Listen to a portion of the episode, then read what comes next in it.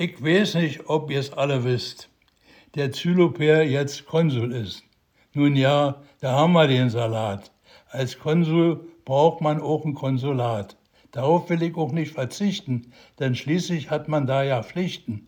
Vielleicht brauche ich auch noch mehr. Ein Stempel und auch noch ein Sekretär.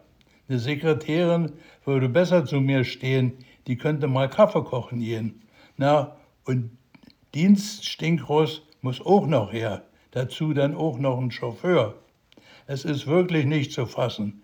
Auf was hab ich mir da eingelassen? Und jetzt warte ich auf erste Honorar. Kein Scheck, nee, nee. Ich nehm's nur bar.